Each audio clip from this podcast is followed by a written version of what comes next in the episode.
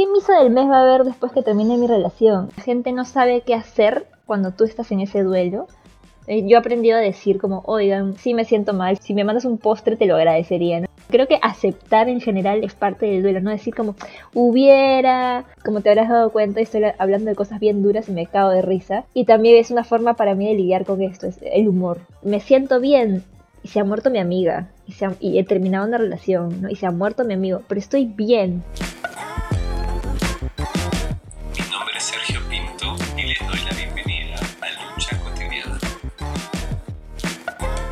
Bueno, estamos nuevamente por aquí en un nuevo episodio de Lucha Cotidiana. En el episodio del día de hoy hemos conversado con Bárbara sobre la gestión del duelo. Ella nos ha contado cómo ha gestionado el duelo en diferentes situaciones con diferentes tipos de duelo, sobre todo a partir de la pérdida de personas cercanas, de la muerte de personas cercanas. Y por otro lado, cómo gestionó el duelo a partir de la finalización de una relación amorosa de muchos años. Está buena la conversa, así que espero que les guste y sobre todo que les haga pensar. Ahí les va. He pasado por duelos muy diversos. El primer gran duelo por el que pasé hace años fue cuando murió mi abuela, pero es algo esperable, digamos, Claro. no era una persona mayor, es un duelo que yo considero regular si quieres, y, y era lo que tocaba, era como lo natural, digamos. Pero a partir de eso, lo siguiente que ha pasado ya ha sido como terrible, ¿no? La vida, pues, ¿no? El siguiente duelo que tuve fue de uno de mis mejores amigos que murió en un accidente de moto. Es un accidente, es doloroso y, y claro, es alguien joven que no debía haberse ido en ese momento, Claro, en esas circunstancias además. Sí. El siguiente duelo que vino, ahí tengo todas las categorías de duelo. El siguiente duelo que vino fue de una de una compañera que yo quería mucho, no era muy cercana a mí, pero me tocó mucho porque conocía a sus hijos y a ella la asesinó su esposo. Entonces, ese es otro duelo, porque viene cargado de agresividad, de violencia, ¿no? de alguien que le quita la vida adrede al otro, no es un accidente. La- es, creo que es la primera vez que dije, no quiero ser empática con el asesino, no puedo. ¿no? Porque yo igual trato de entender razones de por qué las personas hacen lo que hacen, Claro. pero en este caso dije, no, no quiero hacer esto, ¿no? Algo, igual algo interesante que pasa después de cada duelo es que a mí me pasa que termino conectando con otras personas por la circunstancia. Entonces me he hecho bien amiga de la hermana de Laura, de mi amiga que, que murió. Y nos vemos constantemente, hablamos un montón. Era alguien que yo no tenía. O sea, conectaron desde, desde la tristeza y desde Sí, justamente el Desde el cariño por Laura y, y desde también por, por sus hijos, porque ella ve mucho a sus hijos, a sus sobrinos, y yo también le dije como, yo no sé qué hacer en una circunstancia así, pero acá estoy, ¿no? O sea, yo no soy psicólogo de niños, yo no soy doctor, o sea, no soy nada que pueda ser útil, pero no sé, si quieres hablar, si quieres que juegue con los hijos de Laura, lo que sea, ¿no? Lo que pueda hacer, acá estoy. El siguiente que vino fue un duelo de mi relación pasada, Ajá. que duró más de 10 años. Y ese particularmente, yo diría que es un duelo completamente diferente a los demás, porque eh, mi ex es alguien que está vivo, ¿no? Pero mi relación está muerta. Y mi relación con él tampoco existe Hoy en día, dices. hoy en día. O sea, yo, yo estoy segura que se va a transformar, pero por ahora no existe. Entonces, y es un proceso también complejo porque la gente no sabe qué hacer cuando tú estás en ese duelo. Porque a diferencia de los duelos de muerte, hay una ceremonia, y así es ritual, claro. hay un ritual, todos lo conocemos. Y lo entiendes, y además, claro, es muy ordenado, paso uno, paso dos, la misa del mes. ¿Qué misa del mes va a haber después que termine mi relación? Bueno, yo no soy creyente, pero ¿qué, qué evento mensual a quién le importa, no? Claro. No es que no le importe a los demás, pero no lo mapean tanto, creo que como cuando muere alguien. ¿Y cómo se comportó tu entorno cuando pasó eso? A eso fue bien interesante porque me di cuenta que yo iba a tener que pedirle ayuda a mi entorno Ajá. y decirles necesito esto. Entonces, eso fue bien interesante porque apenas terminó mi relación, yo dije, ok, voy a tener que pasar por esto y quiero que el primer mes sea un mes en el que vea amigos todos los días. No para distraerme, sino para pasar por todo lo que tengan que pasar acompañada. ¿no? Y entonces yo les escribía y les decía, ¿cuándo? Y, Y haz un cronograma, Un calendarizando. y además, yo sé que cuando uno está mal y habla con sus amigos, cansa también escucharlo. Yo soy consciente de eso. Entonces, como no podía tener el control de nada, lo único que podía tener bajo control era como, ok, voy a hablarle a tal persona el lunes y no le vuelvo a hablar de esto hasta el viernes para Claro, descanse. descansar que me tenga tolerancia. Escúchame, y tú eras consciente de todo eso, o sea, era como que ya, yo, yo sé qué voy a hacer y como una estrategia, digamos, para salir adelante, ¿no? Sí, fue una estrategia que surgió ahí, ¿no? O sea, fue como, bien, claramente voy a pasarla muy mal, ¿cómo la puedo pasar menos peor de esta manera? ¿Y cómo puedo hacerlo de tal forma que tampoco sea complicado para todos de, de esta manera? Para no quedar tan mal también, ¿no? Claro. ¿Y te funcionó? Me funcionó, me funcionó y además no sabía que había tanta gente disponible para verme tanto. O sea, muchas personas me escribieron a decir, porque, a ver, también cuando muere alguien se comunica. Claro, Cuando claro. terminas una relación no se comunica necesariamente. Claro, es como ahí un poco la gente dice, oye, ya no tienen fotos juntos en Instagram, o, pero no está muy claro en realidad, ¿no? Y yo decidí comunicarlo. En un, un momento, no, no, no exactamente como te invito a celebrar. Claro, un correo, un co- una, un- una cadena de. Claro. No, pero yo tengo este Instagram donde pongo cosas, donde escribo cosas y comparto mis cosas y puse como, ha pasado esto, ¿no? Eh, Me gustaría ver a personas, ¿no? Y me escribieron personas de mi primer, segundo, tercer, cuarto, quinto círculo, o sea, personas con las que no O sea, es un Instagram contar. público, dices. Sí, pero, Ah, man, pero me escribieron personas, digamos, que me he cruzado en algún espacio y que no son mis amigos, pero me dijeron, oye, voy a estar por Miraflores del día si quieres tomar un helado. Y yo, wow, Qué loco, qué chévere. Chévere y además nunca habría pensado yo aconsejarle a alguien también si es que ha terminado una relación que haga esto. Nunca he visto que nadie haga eso.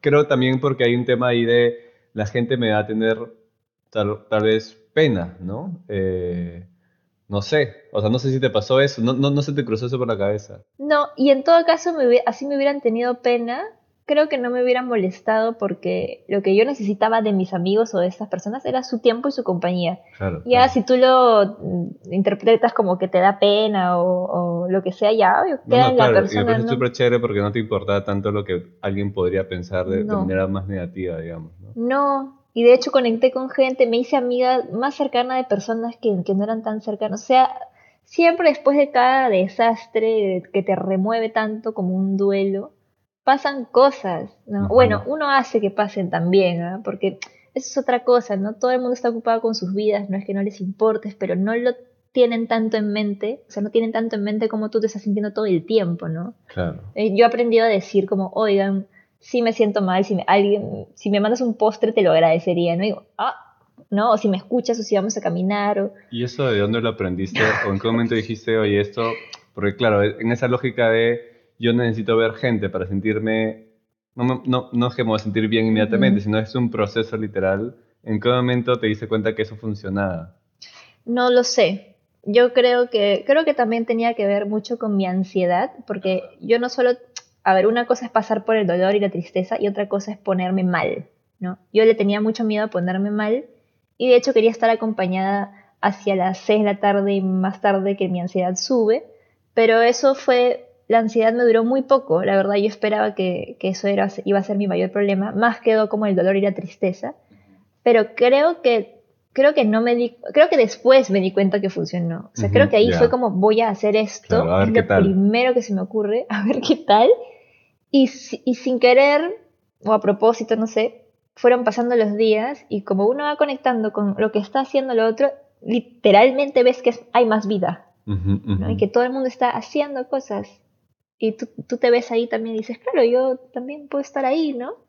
Sí, no, surgió así como, no sé, de supervivencia. Y al final, ¿cuánto te duró ese proceso como de duelo de esa relación? Yo no creo que se haya acabado todavía. Y ha sido hace un año. O sea, claramente estoy en otra etapa. Yo creo que el momento en el que diga ya fue es cuando diga como, ok, ya puedo ser amiga o, o- o conversar con normalidad o encontrarme con normalidad y no sentir nada, ¿no? Con esa persona. dices. Sí, y eso no ha sucedido todavía porque terminamos muy bien la relación, pero después pasaron algunas cosas que hicieron que yo me sintiera engañada. Entonces, más que alejarme nomás, me alejé con mucha molestia y con decepción. Entonces yo sigo molesta, ¿no? Sigo queriendo a esta persona, pero de otra manera, o sea, no siento amor, ¿no? Menos porque hay distancia, ya no sé cómo es la vida de esta persona, hace mucho tiempo no tengo idea, entonces no puedo querer a quien no conozco, pero tampoco tengo la disposición de hacerlo ahorita, ¿no? Pero yo te diría que sigue, o sea, yo no... ¿Y por qué creo que sigue? Porque me importa, ¿no? Si ya sintiera como que, ah, o sea, que es cotidiano, mm, yo te diría que ah, ya, ahí acabó.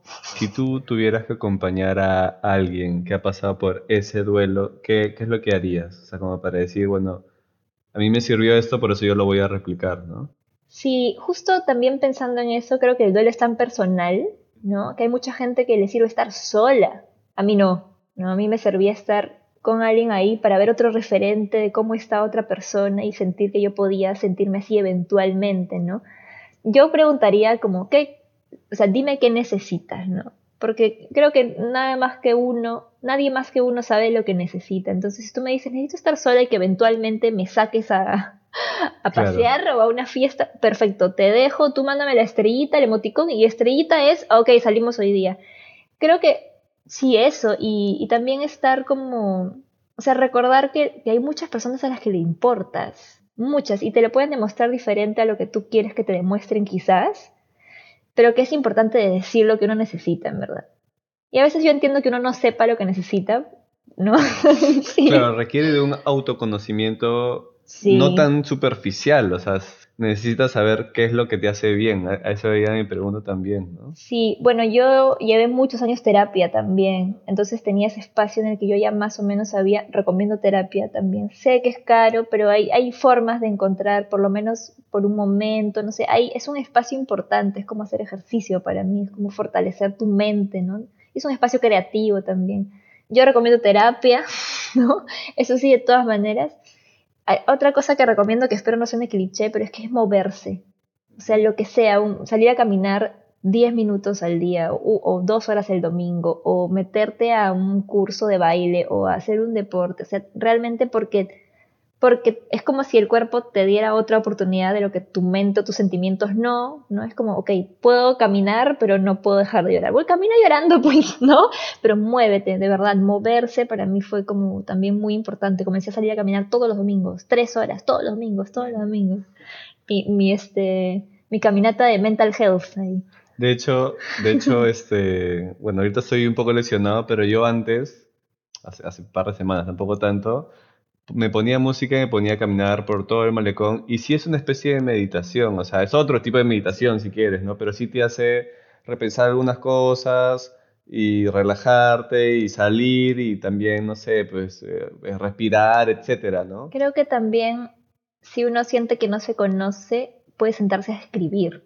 Porque es un espacio también, yo lo hice mucho, ¿no? Y hice hartas listas como qué había en mí antes, digamos, que siento que quiero rescatar en qué creo que me equivoqué sin culpa, simplemente qué acciones me hubiera gustado haber hecho mejor o, no quiero repetir, ¿no? Pero nada de por qué, eso también es importante, como una cosa es la responsabilidad y otra cosa es la culpa. Yo no, yo no siento culpa de, de, por qué terminó mi relación, yo siento, ah, pude haber hecho esto mejor, responsabilizarme por esto, esto, y la otra persona también, ¿no? Pero las culpas no van, no van, porque eso sí te genera un malestar innecesario, ¿no? Sí, porque además igual es una cosa de los dos. O sea, la mayoría de cosas son de los dos, ¿no? Obviamente hay decisiones individuales que hay que, hay que discernir, pero sí, igual yo sé que tarda un tiempo y, y sí, también a mí me ha pasado y lo he hablado con amigos y amigas también, identificar qué es lo que hizo uno para sobre eso también aprender en realidad, ¿no? Sí, pues de eso se trata. Y me, me, mientras hablabas me, me, has hecho correr que, bueno, seguramente cuando salga ese capítulo ya debe haber salido el de Yusara.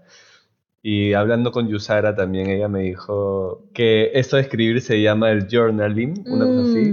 Mm, em, que es escribir literal como un diario en las mañanas o en las noches, lo que estás sintiendo, lo que estás pensando, para poder observarte, para poder leerlo y para después de un tiempo también recordar qué fue lo que estaba pasando por tu cabeza, ¿no? Eh, yo he escuchado mucho que la gente le sirve un montón.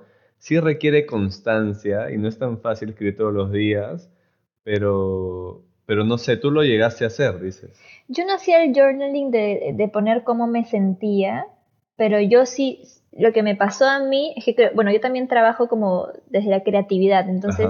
Lo que me pasó a mí es que estaba echada y me surgía una idea y de pronto escribía un poema. Y era como, uy, y, me iba, ¿no? Lo dejaba ahí y me pasó repetidas veces.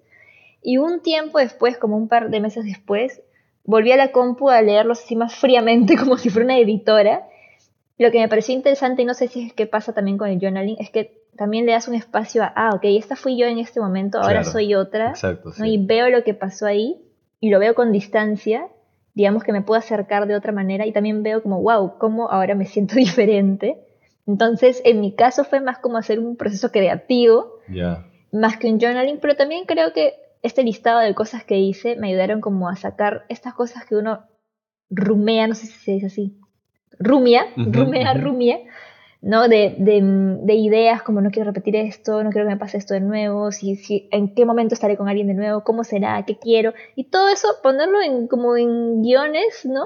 Como una lista y dejarla ahí, dejarla fuera del sistema, porque sí, sí ha ayudado un montón sacarlo. Claro, puedes que no sea puede que no seas constante de escribir todos los días, pero si escribes tres bullets de tres cositas que sentiste ahora, ¿qué te gustaría que pase mañana? Y una lisura, no sé, es como, es- son, son cinco minutos de tu vida, o sea, no es más. Sí, sí, sí. Además el hecho de hacer, de escribirlo también te invita a pensar qué estás, qué estás sintiendo en realidad, Sí. ¿no? Y ahora algo bien curioso que une justo esta idea con mi último duelo, que es el último que he tenido, que ha sido que una de mis mejores amigas murió, pero la causa de su muerte fue un suicidio. Entonces, nuevamente es otro tipo, sí, otro tipo de duelo. Y ¿sabes qué me pasó? No podía escribir. No, no sabía qué escribir, cómo escribir, porque sí, ahí sí tenía tantas ideas en mi cabeza de, digamos, la vez pasada que escribí estos poemas los escribí para mí, pero después ya existían y dije, oye, los voy a soltar, los voy a poner a la luz.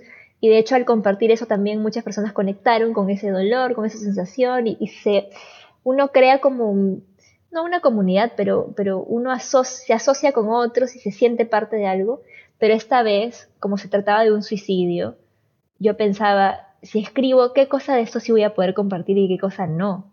Claro. ¿no? ¿Qué cosa le va a ayudar o hacer daño a la familia y qué cosa no? Porque yo sé cosas que ellos no saben. Porque era bien, bien cercana a ti. Sí, una de mis mejores amigas y yo hablé con ella el sábado y ella se mató el lunes, ¿no? Y yo sabía ciertas cosas de, que generaban su malestar que no, no sé qué tanto puedo compartir. Entonces no, ahí sí no podía escribir. Lo único que escribí es no puedo escribir ahora sobre Daniela. Y eso fue bien difícil también porque dije ya cómo proceso esto, ¿no? ¿Y cómo lo has procesado? sigo, ¿no? En este momento se me caen las lágrimas, acá no nos ven, pero sigo, pero creo que racionalmente, ¿no? Como en general uno siempre trata de entender por qué pasan las cosas y a mí me quedó claro como por qué pasó esto, digamos, ¿no? Obviamente nadie está en el momento en que, en el que Daniela decidió esto o tomó el impulso, nunca estás ahí y nunca sabes con certeza qué pasó, pero se puede reconstruir una historia de salud, de salud mental, de decisiones, de impulsos, o sea, de conversaciones pasadas. Entonces, puedo entender.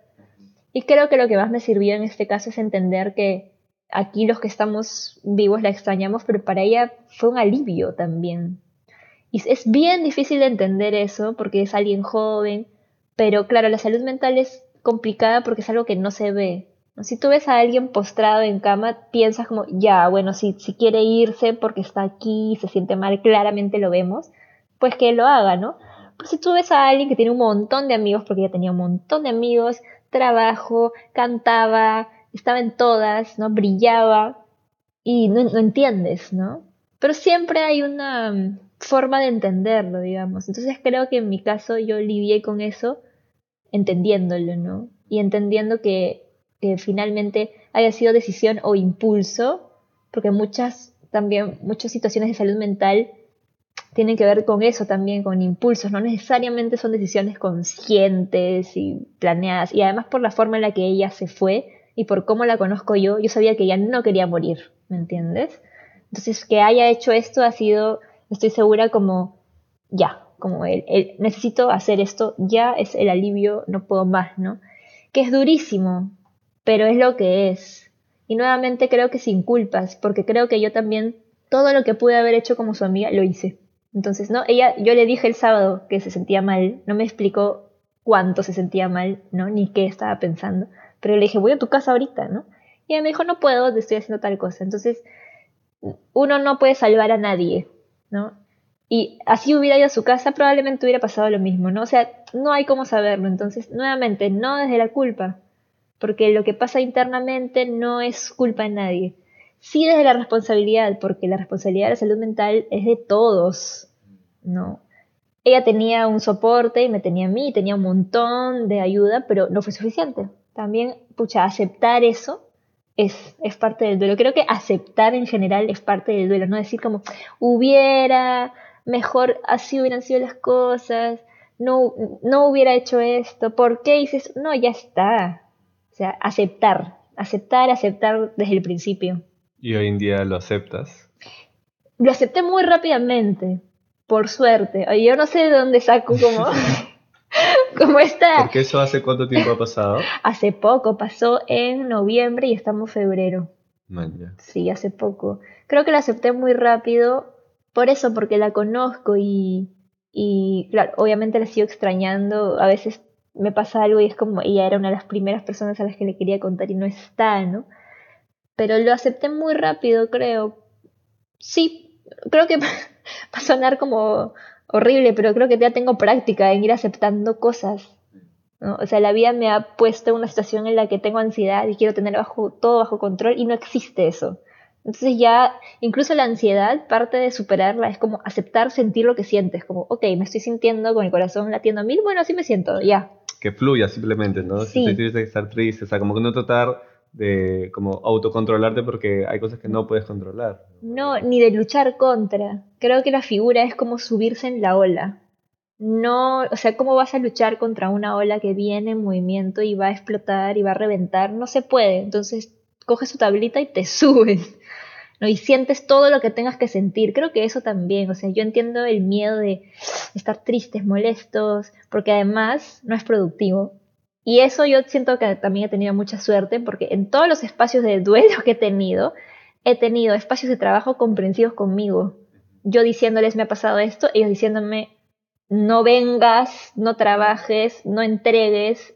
Y eso ha sido un privilegio, pero enorme, ¿no?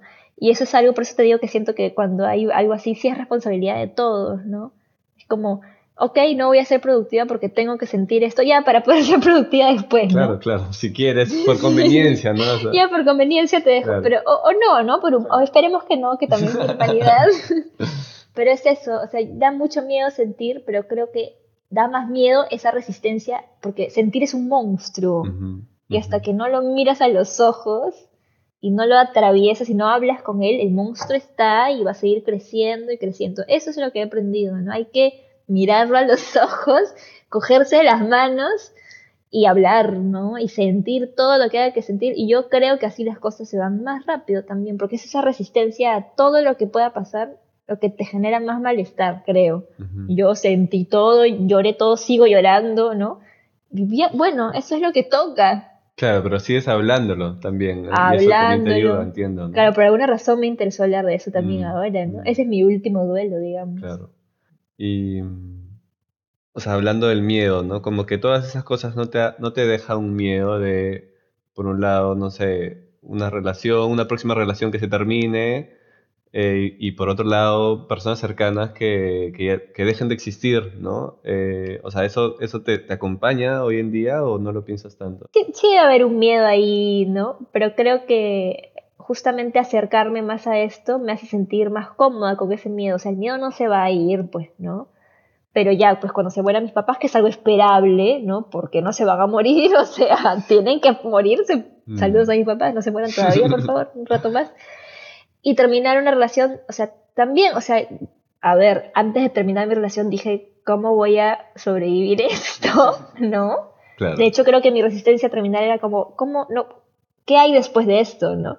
Y ahora que ya lo pasé y me di cuenta que hay todo después de esto, que hay más y que incluso mejor, siento que se puede repetir igual. Entonces no me da miedo tener una nueva relación, porque he aprendido mucho y porque siento que ya está, ¿no? Y que si vuelve a pasar, va a ser horrible y después ya está. Y después va a ser horrible y ya está. O sea, no, no me da tanto miedo, por suerte. Qué loco, porque eso es un paradigma contrario a lo que mucha gente piensa, ¿no? O sea, desde la formación que muchos hemos tenido de la religión católica, de es hasta que la muerte nos separe, ¿no? O sea, que, o sea, las relaciones, independientemente que se casen o no, muy probablemente se van a acabar. O sea, eso hay que aceptarlo, hay que asimilar eso y hay que tratar de que mientras sea sana la relación, que dure, ¿no? Mientras no, mientras ya no nos queramos, bueno, acabará en realidad, ¿no? Y por otro lado, es loco lo, lo que dices porque, claro, yo a veces con algunos amigos digo, sí, pues que mis papás o sea, se van a morir, ¿no? No sé si van a vivir tanto tiempo más, o no sé. pero hablando ya, ojalá de no dos, tres años, no, No. cinco, diez, quince años si quieres, ¿no? Este, y la gente se paltea, es como, oye, pero ¿cómo vas a decir que se mueren? Porque se van a morir, o Ujú. sea, sobre todo ellos son, tienen mayor probabilidad de que se mueran, ¿no? Y hay que aceptarlo. A mí no me ha pasado, y de hecho, mi miedo es de, de enfrentarme con esos duelos o con esas si- situaciones difíciles pero no sé, espero que me ayuden algo, por lo menos entender y aceptar que puede pasar, ¿no? Mm. Y sobre eso ya se verá cómo se, se gestiona en realidad. Sí, creo que es saludable porque lo contrario es mentirse. ¿no? ¿Cómo no se van a morir tus papás? Mm. Saludos a los papás. Espero que no se mueran pronto, por favor. Pero ¿cómo no, cómo no te vas a morir tú? Claro, Uh, obvio. ese es otro tema. Yo no me quiero morir, pero va a suceder, pues ¿qué me queda? Además, esto, esta idea de trascender, ¿no? Yo me quiero morir y sin ser nadie importante. O sea, sí quiero dejar las cosas mejor a como las encontré, pero no me interesa nada más. Entonces ahora hay como, no, tengo que dejar como, no sé, un legado, algo, Claro, hay como claro. una carga, no sé para qué. Y ahora, eh, con el último duelo, tu entorno más cercano, ¿cómo reaccionó? Porque, claro, entiendo cómo reaccionó con lo de la relación, pero en esa ocasión, sabiendo que tú eras tan cercana, ¿cómo, cómo, cómo, cómo, qué accionaron en ellos, ¿no? Eso fue interesante porque a diferencia del duelo anterior yo tuve que decir lo que necesitaba y en este no.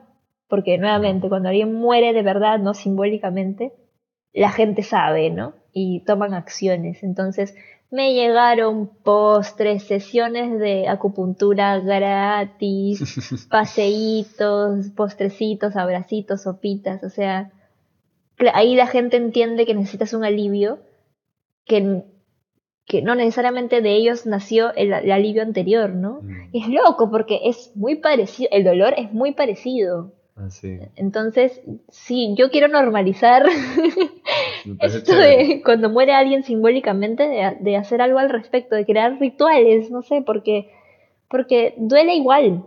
Yo creo que duele igual, ¿no? De en diferentes lados exactamente, con di- distinta profundidad, con más sin sabores, algunos, ¿no? Más que otros, pero eh, sí, reaccionaron sin que yo diga nada, pues, ¿no? Algo interesante que pasó con Daniela era que ella era no creyente como yo y su familia le hizo pues una misa, un entierro, porque para ellos era lo que ellos necesitaban, ¿no? Y nosotros, los amigos de Daniela y su expareja, hicimos aparte otra actividad para rendirle homenaje, ¿no? Y también por su cumpleaños. Entonces, hicimos diversos grupos según la necesidad de cada grupo, porque igual Daniela ya no está, es lo que necesitamos los que quedamos acá, ¿no? Y por ejemplo, yo personalmente, yo a mí no me gusta ir, yo voy a los velorios, pero no voy a los entierros, y en los velorios no me gusta ver al muerto o a la muerta, pero hay muchas personas a las que, de que no quieren aceptar, no pueden aceptar, y verlo sirve. Claro, es como un impacto de ya se fue. Sí, es un impacto visual, si quieres, o sea, es como, sí, tocar la realidad, ¿no? Que yo entiendo que a veces cueste aceptarla, ¿no? Por alguna razón que no sé, a mí, yo acepto rápidamente, creo que por la ansiedad que me ha enseñado mucho, como acepta, acepta, si no esto explota, ¿no? Claro, claro. Eso, ¿no? Pero claro, nuevamente, cada uno tiene sus procesos. Pero yo haría así un manual de, de, de duelo de muerte Me simbólica. parece lo caso porque nadie habla de esto, en verdad. Mm. Y para comenzar, nadie, nadie publica lo que necesita, porque no todos creo que nos conocemos tanto como para saber qué es lo que necesitamos. Mm. Pero más allá de eso, nadie está hablando de, de eso y, y no, tampoco lo dices desde el, sí, yo hice esto y todo bien, sino se sufre, o sea, es difícil, sigo en un proceso, pero hay que avanzar, o sea, hay que andar, ¿no? Eh, Eso me Sí. parece como un aprendizaje en realidad. Creo que estamos en una época en la que la gente quiere soluciones fáciles, no sentir nada y que esto ya pasar la página, pero es que no es así, lo siento. Yo estoy súper bien, me siento bien y se ha muerto mi amiga y, se ha- y he terminado una relación, ¿no? Y se ha muerto mi amigo, pero estoy bien, ¿no? Igual hay momentos en los que me siento fatal y lloro y después sigo con mi vida. O sea, creo que eso es importante, creo que es como permitirse sentir te da esos espacios en los que no caes en eso y no caes abatido en una sensación general, ¿no? Sino que es un momento, como cuando te matas de risa, es un momento, te mueres llorando, es un momento, o sea, es exactamente lo mismo, es lo mismo, solo que claro, que no nos gusta sufrir, pues no, ¿a quién? Claro, y, obviamente se extraña a la persona que sigue viva, pero ya no está cerca de nosotros, o de repente ya no forma parte de ese mundo. Y creo que ahí vienen los rituales personales, ¿no? O las cositas que uno puede rescatar. Yo finalmente terminé sí escribiendo algo y compartiendo una parte. Y hay otra cosa que he escrito que no sé si voy a compartir, pero ya lo hice yo, para mí. Y por ahí la mamá de Daniela me regaló una lámpara que era suya, y su hermana me dio dos libros que eran suyos, entonces ya yo tengo esto para mí por ahí miro las fotos que teníamos juntas, reviso nuestras conversaciones, pero ya, o sea, ya es lo que yo quiero hacer. Por ahí hay gente de su familia que cree que ella está con nosotros, que le rezan. Yo no creo eso, pero si a ellos les sirve, pues hagan. O sea, por eso es que muy, es muy personal, ¿no? A mí me sirve ser recontraescéptica, decir, esta es la realidad, dura, ya no existe, no está, no que le voy a hablar, pero a veces no es que yo piense que me escucha, pero a veces le hablo, pero no porque, ah, fácil desde el cielo. No, no, no. O sea, es como si tuviera el ejercicio de hablar con ella como hablaba antes, ¿no? Le cuento cosas, pero no porque no está escuchando, pero es porque me, me, ayuda, me sirve. Si finalmente nuestra amistad era escucharnos, ¿no? Bueno, yo ya no puedo escucharla, mm. pero ella me puede seguir escuchando según, según yo. ya para ir cerrando, ¿Qué rol ha tenido el duelo en tu vida? O sea, porque ha estado muy presente y, o sea, ¿cómo lo ves el duelo? ¿Como algo natural? ¿Como algo que te ha, te ha golpeado, que te ha dado aprendizaje? ¿Cómo, ¿Cómo, lo tomas? A ver, es una buena pregunta. O sea, aprendizaje siempre, ¿no? Siempre, pero porque decido que sea así también, creo. ¿ah? Porque podría ponerle en un cajoncito y seguir con la vida. No, yo decido, ok, ¿qué pasa aquí, no?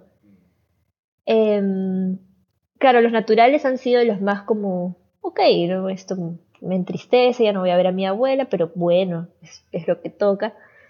Eh, los accidentes me agarran por sorpresa, los asesinatos son asquerosos, o sea, no puedo describir lo que sentí, el, o sea, yo me acuerdo que grité ese día y era una voz que no era mía, yo me escuchaba y decía como, esta voz no es mía, ¿de dónde sale?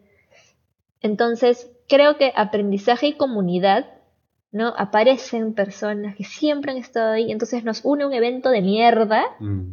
pero nos une, ¿no? Pucha, en el velorio de Daniela ya no entraba ni un arreglo floral más. Están siempre decimos que están todos sus multiversos ahí, las amigas de tal, de tal, de tal, de tal, y ahí, y ahí nos vimos las caras y fue como, hola, ¿no? Ustedes, todos queríamos a Daniela, probablemente nos queramos entre nosotros también, ¿no? Estaba, o sea, si ella es el nexo, ¿no? Entonces yo creo que es aprendizaje y, comunidad y que no existe alguien que no vaya a pasar nunca por un duelo. A menos que tener mucha suerte o vivir 10 años, no sé, cómo se hace, no sé. No existe. Entonces creo que es eso, ¿no? Y, y, saber que uno nunca está solo en el sentido de que quizás no haya alguien que te esté prestando la atención que crees que necesitas, pero le ha pasado a alguien lo mismo, te puede entender, ¿no? Eso yo creo que es. Sí y que siempre hay, o sea, y que es difícil y es duro y es triste y doloroso, pero se va pasando. Va pasando y va pasando y va pasando. Eso. ¿Algo para cerrar o alguna idea que te quede? Saludos a mi ex. No, no, no, no creo, no hablamos, no, está muy bloqueado por todos lados. No, no, entre bromas creo que también como te habrás dado cuenta, estoy hablando de cosas bien duras y me cago de risa. Y también es una forma para mí de lidiar con esto, es el humor. O sea, no estoy negando nada, más bien estoy acercándome a lo duro que es, como cagándome de risa porque desde es como... tu personalidad. Sí, desde mi personalidad, ¿no? O digamos que también creo que el humor es una forma de aceptar lo duro, mm. ¿no? Es como... No es trivializarlo, no es volverlo algo sencillo, no, no, no, pero es como... O sea, es como absurdo a veces todo. Entonces, ok, agarrémoslo desde ahí también, ¿no? Bajémosle la intensidad y a ver cómo me siento yo. Como... de hecho, me gustaría compartirte algo que cuando lo recordé me generó terror y después me dio mucha risa. Que es que cuando celebramos el cumpleaños de Daniela, cuando estaba viva, en su casa, con su, en su departamento con sus dos amigas, tenía un cuadrito que alguien le había hecho, pero parecía un cuadrito como de ella muerta, ella, o sea, como un cuadro in memoria, una cosa así. Entonces yo le dije, ¿ese cuadro quién te lo ha hecho? Parece un cuadro de tu, de tu velatorio, ¿qué es eso? Y nos cagamos de risa todos, como jajaja, nos tomamos fotos con el cuadro. ya, Daniela, sus roomies, yo como diciendo, ¿qué es esto? Y a los meses Daniela se mata.